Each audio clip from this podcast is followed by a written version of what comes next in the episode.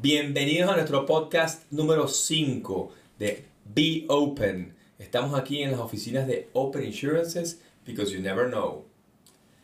Este podcast tiene una metodología particular, que es que ustedes nos escriben por las redes sociales los temas que quieren abordar y nosotros aquí los conversamos de una manera transparente y totalmente abierta. Gracias por seguirnos. Be Open. En este podcast vamos a hablar de las ventas, la importancia de las ventas en cualquier área de la economía. ¿Por qué es tan importante vender? ¿Por qué es tan importante tener esa relación constante con la venta? ¿Por qué un médico necesita vender? ¿Por qué un abogado necesita vender? ¿Por qué es tan importante hoy en día utilizar las marcas personales para poder vender? Todo eso lo vamos a hablar hoy en este podcast.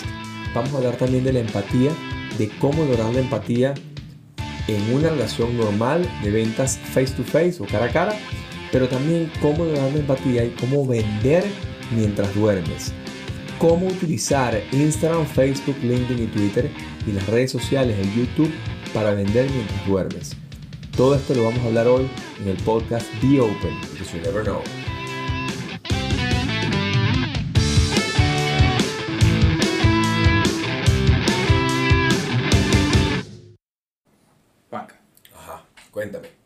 ¿Por qué es importante saber vender? Wow, qué buena pregunta. Saber vender.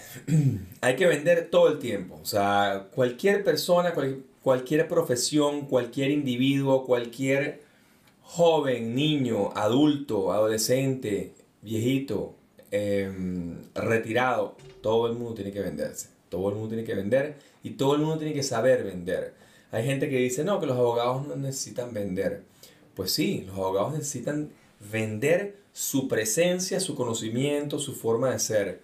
Los administradores necesitan vender su organización, su orden y su eficacia. Los ingenieros necesitan vender su planificación, su estrategia, su logística. Los, los corredores de seguros necesitan vender su especialidad técnica, su conocimiento en la materia, los médicos tienen que vender confianza, que cuando se reúnen con un paciente, el tipo sienta, este es el hombre que me está respondiendo lo que yo creo, o lo que yo quiero, o lo que yo necesito, y lo que yo me siento seguro de que él me está transmitiendo. Entonces los médicos venden, los abogados venden, los corredores de seguros por supuesto venden, los, um, las personas que atienden en un bar, en un restaurante, venden.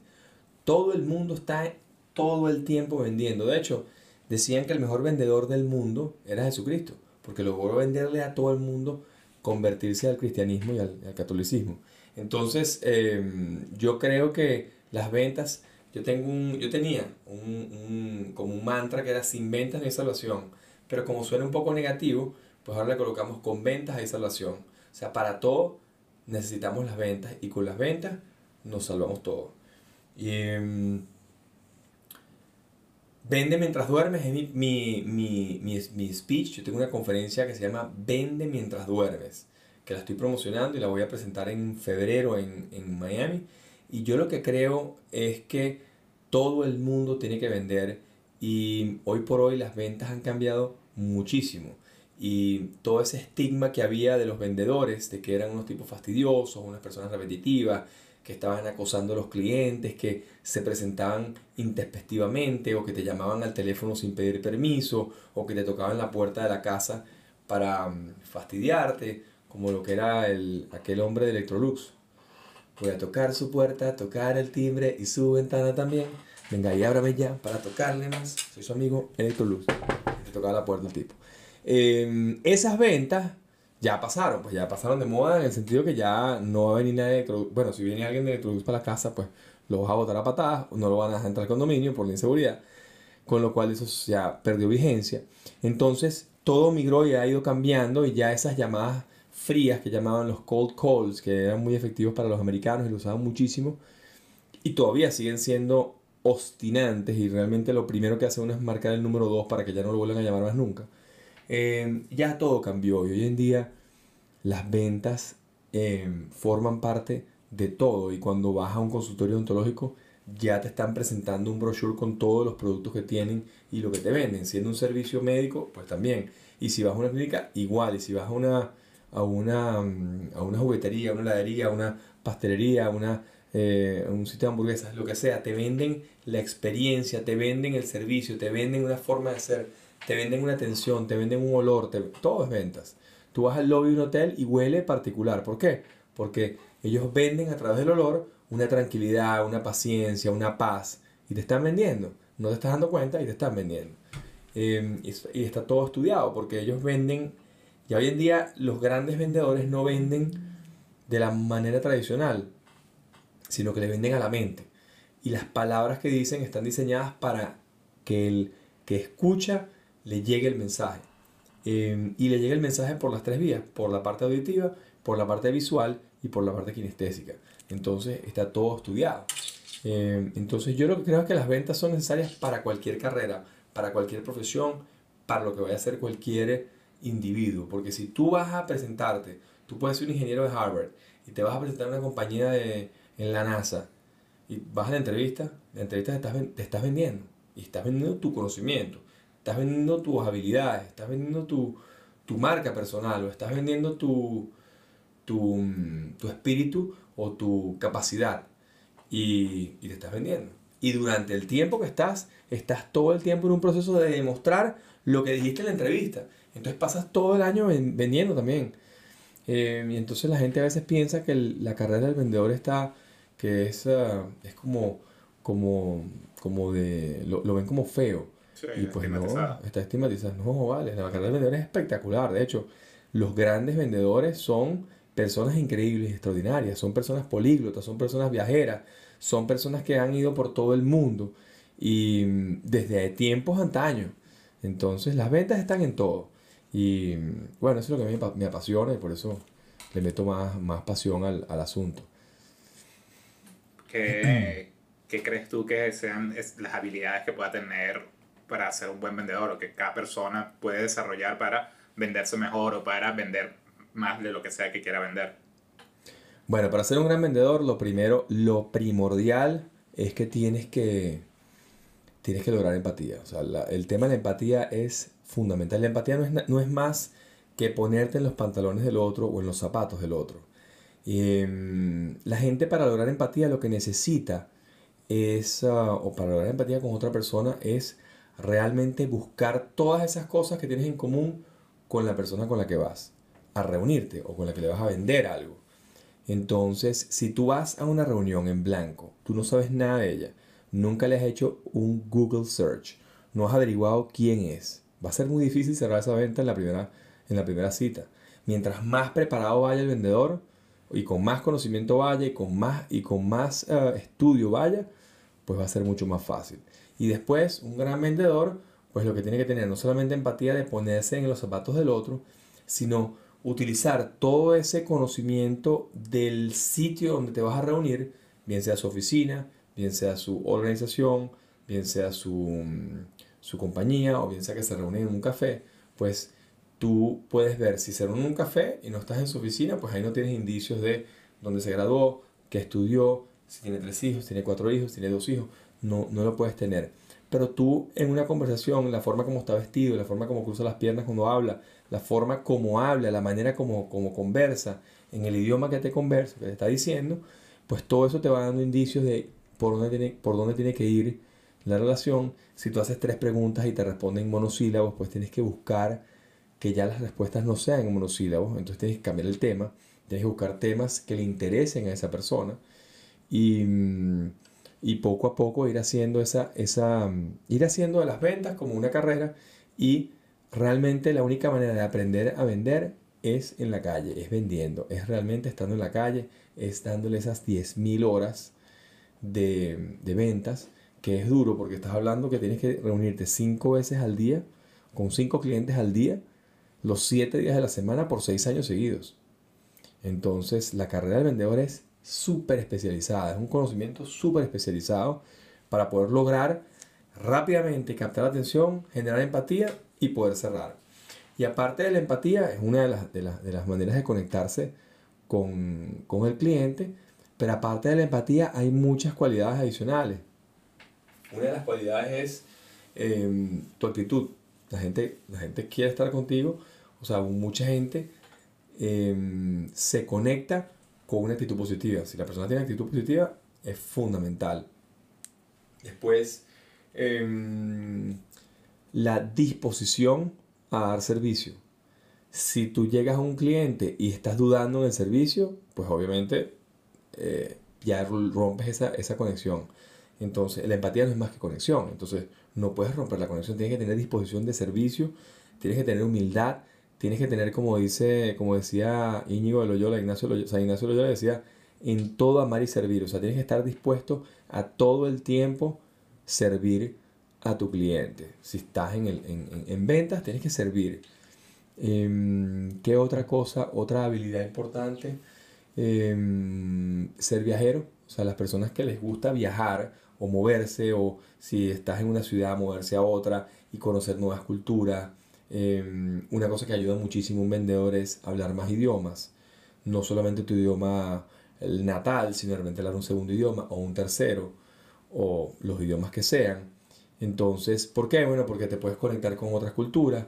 Si quieres ir a atacar, por ejemplo, la, la cámara italiana, tienes que saber al menos unas palabras en italiano para que puedas, tú sabes, hacer algún chiste o hacer algún comentario agradable. Igual en otros, en otros idiomas. Yo creo que hay que, el, el tema de aprender, de viajar mucho, te ayuda a mejorar en eso y te ayuda también a practicar esos idiomas que aprendiste. Entonces, eh, un buen vendedor necesita ser viajero, necesita tener disposición, actitud, buena energía, eh, energía positiva, estar todo el tiempo, lo que decía, mandando buenos mensajes positivos al cerebro para que tu nivel sea alto de energía y la gente se conecta con ese nivel de alto de energía porque la gente quiere estar con alguien que tenga una buena energía. Em, y bueno, hay otras, otras cualidades que puede tener un vendedor, que puede ser un, tenga la capacidad de hacer una buena presentación pública, eso vende, em, que pueda dar un buen speech, o sea, que pueda dar una, una buena charla, que em, tenga la capacidad de relacionarse y que le gusten las relaciones sociales y hacer networking, es importantísimo para un vendedor porque un vendedor tiene que estar en el mundo social, o sea, tienes que tener buenas interrelaciones para poder, para poder expresarte y para poder todo el tiempo practicar. Y realmente las, personas las primeras personas con las que vas a practicar son tu familia y tus amigos. Y tú empiezas vendiéndole a tu familia y tus amigos como prueba, ¿no?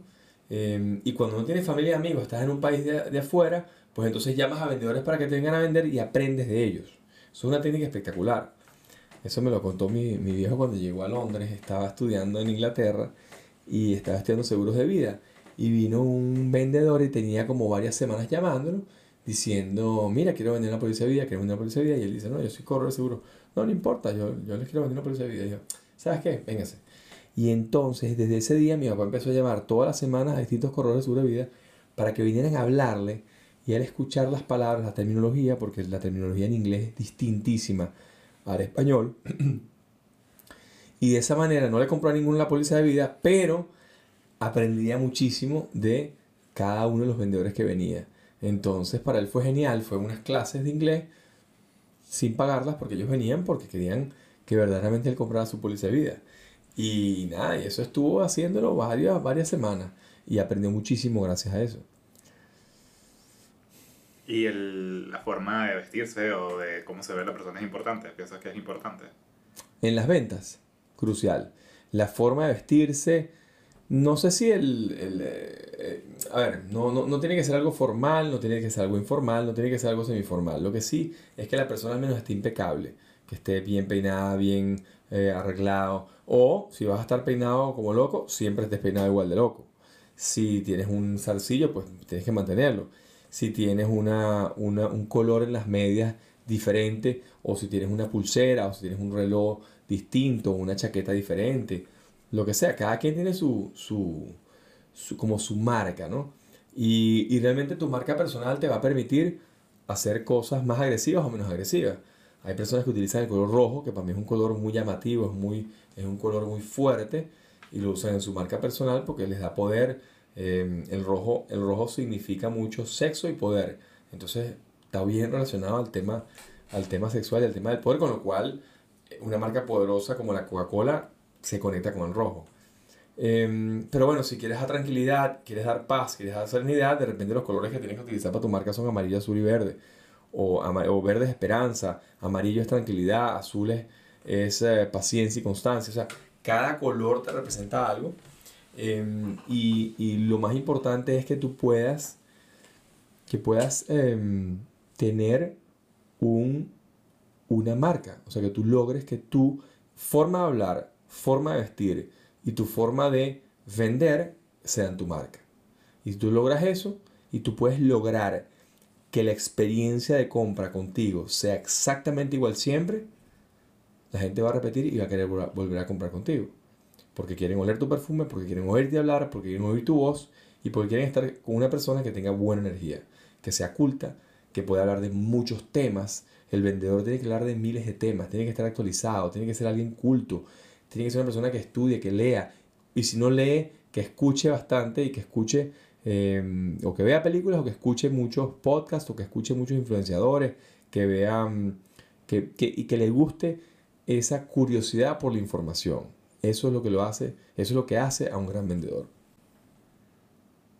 Retomando un poquito el tema de la empatía, eh, ¿qué puedes hacer para desarrollar esa empatía? O sea, ¿qué, qué de qué puedes estar pendiente, qué puedes... Ah, ok, ok. ¿Cómo desarrollar empatía en una persona?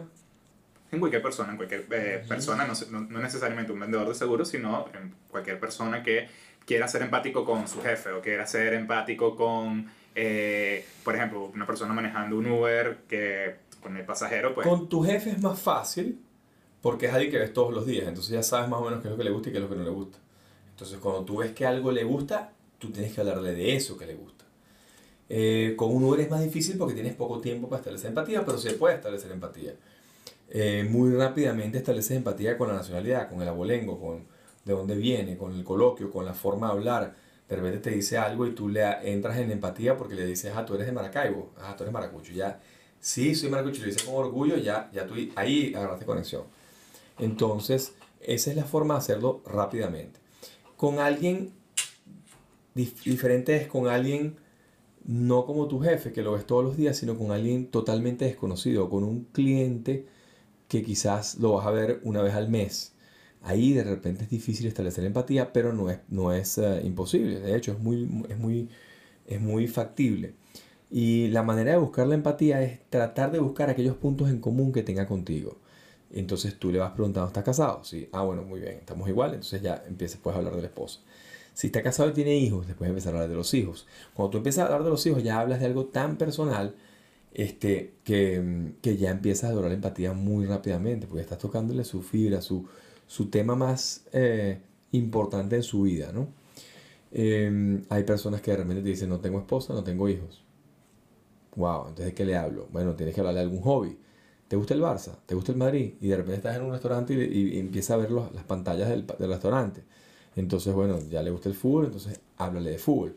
Y así, o sea, la manera de establecer empatía con los clientes es a cada uno ir viendo qué los mueve, qué le gusta, cuáles son sus hobbies, qué son sus deseos, sus ilusiones, sus, sus, sus mayores ambiciones.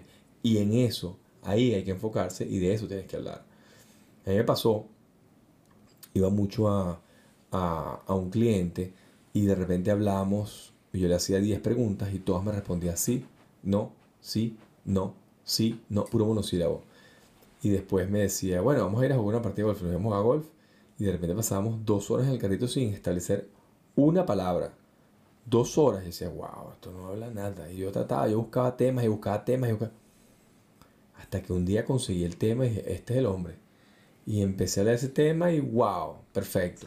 Y ya vendía, claro, sí, sí, sí, la relación es extraordinaria, pero y así sucede, de repente hay personas que están muy bloqueadas porque quieren hablar con alguien mayor y lo que tienes que hacer es si, si alguien está bloqueado porque quiere hablar con alguien mayor, pues el cliente siempre tiene la razón. Entonces tú vas a irte a la siguiente reunión con alguien mayor, te llevas un adulto, un abuelo, un tío tuyo, un bisabuelo, un abuelo, no sé, alguien tienes que llevarte o un amigo de tu papá para esa reunión, para que te acompañe, para que vean canas.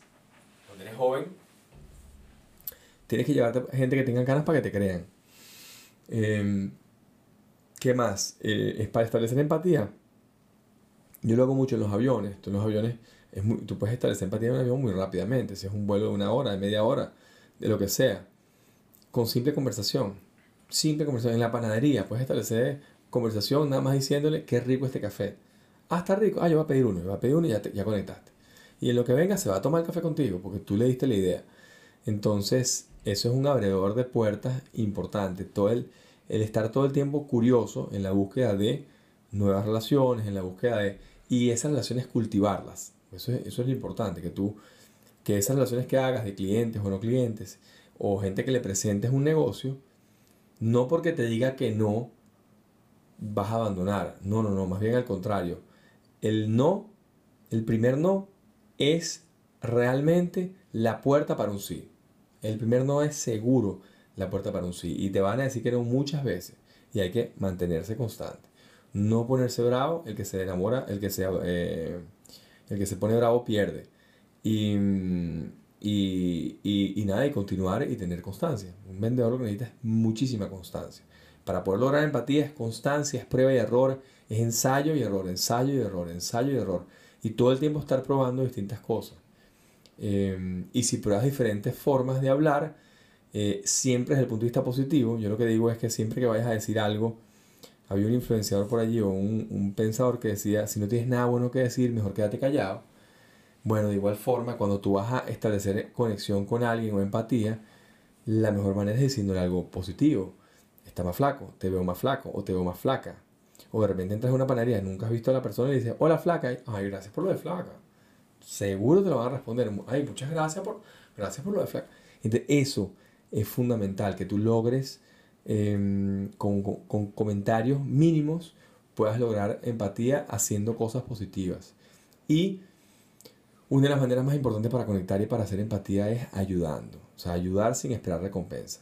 Ayudar, generar valor, agregar contenido, agregar valor al futuro cliente o al posible cliente. Tú quieres hacer negocios con alguien por internet, o por las redes sociales, comparte su contenido. Habla con él, escríbele, comparte más su contenido. Agarra el análisis de lo que el tipo de la persona hizo y haces un buen análisis, lo compartes y le das el crédito. Eso va a hacer que tú tengas una conexión. Y si tú comentas en cada una de sus cuentas, a cada rato en Instagram o en Facebook o en LinkedIn o en Twitter, tú estás buscando conexión. Entonces mi charla Vende mientras duermes tiene que ver con todas esas técnicas que tenemos que hacer en social media, en las redes sociales, para poder conectar con la gente y tener relaciones con personas totalmente virtuales. Tú te sorprenderás, pero hay cantidad de personas con las que yo tengo unas relaciones espectaculares y no las he visto y no las conozco y de repente las voy a conocer dentro de un año.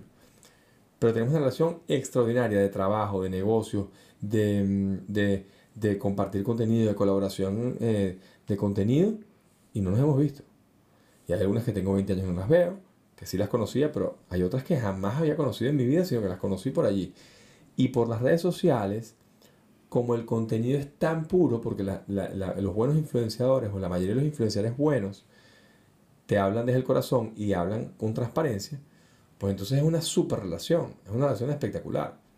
Entonces hay que empezar a generar empatía en las redes sociales para poder vender mientras duermes.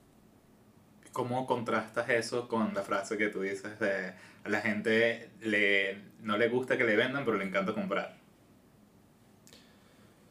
Porque a la, gente es eso, no le gusta que la llamen, no le gusta que le toquen la puerta y que le ofrezcan un producto. Entonces, ¿cómo, cómo eh, logras esa venta aunque a la gente no le guste darse cuenta que le estás vendiendo? Claro, porque es que cuando tú haces un comentario en social media, tú no lo haces para vender y por eso te decía, tú tienes que agregar valor sin esperar recompensa.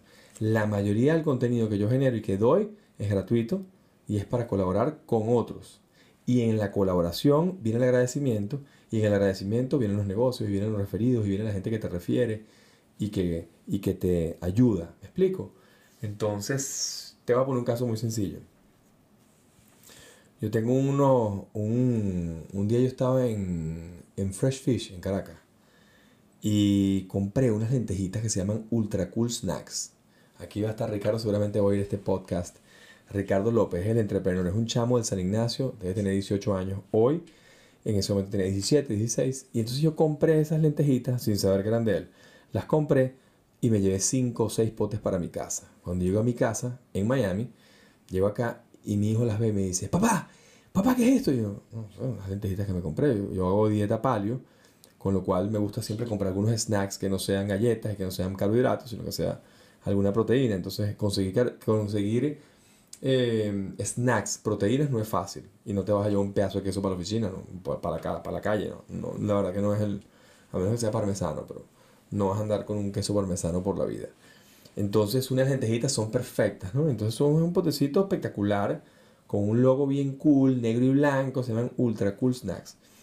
Y entonces, nada, me dice, ese es mi amigo, amigo. ¿Qué amigo, chicos? Sí, de Ricardo López, sí, el hermano de Eduardo. Ah, wow. Bueno, ah, qué bueno, qué chévere.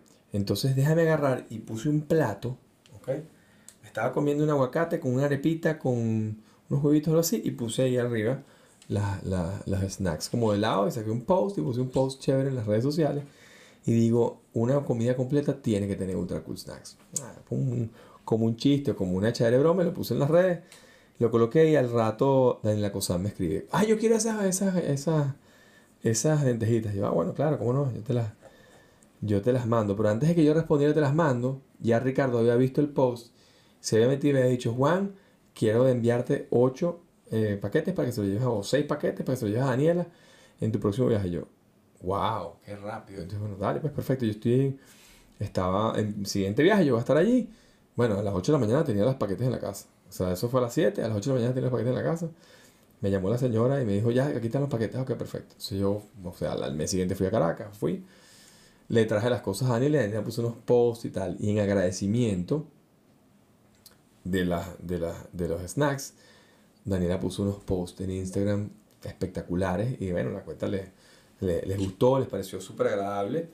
Y, y hoy en día tiene una relación con este muchacho con- y con el papá de, con el papá de Ricardo espectacular.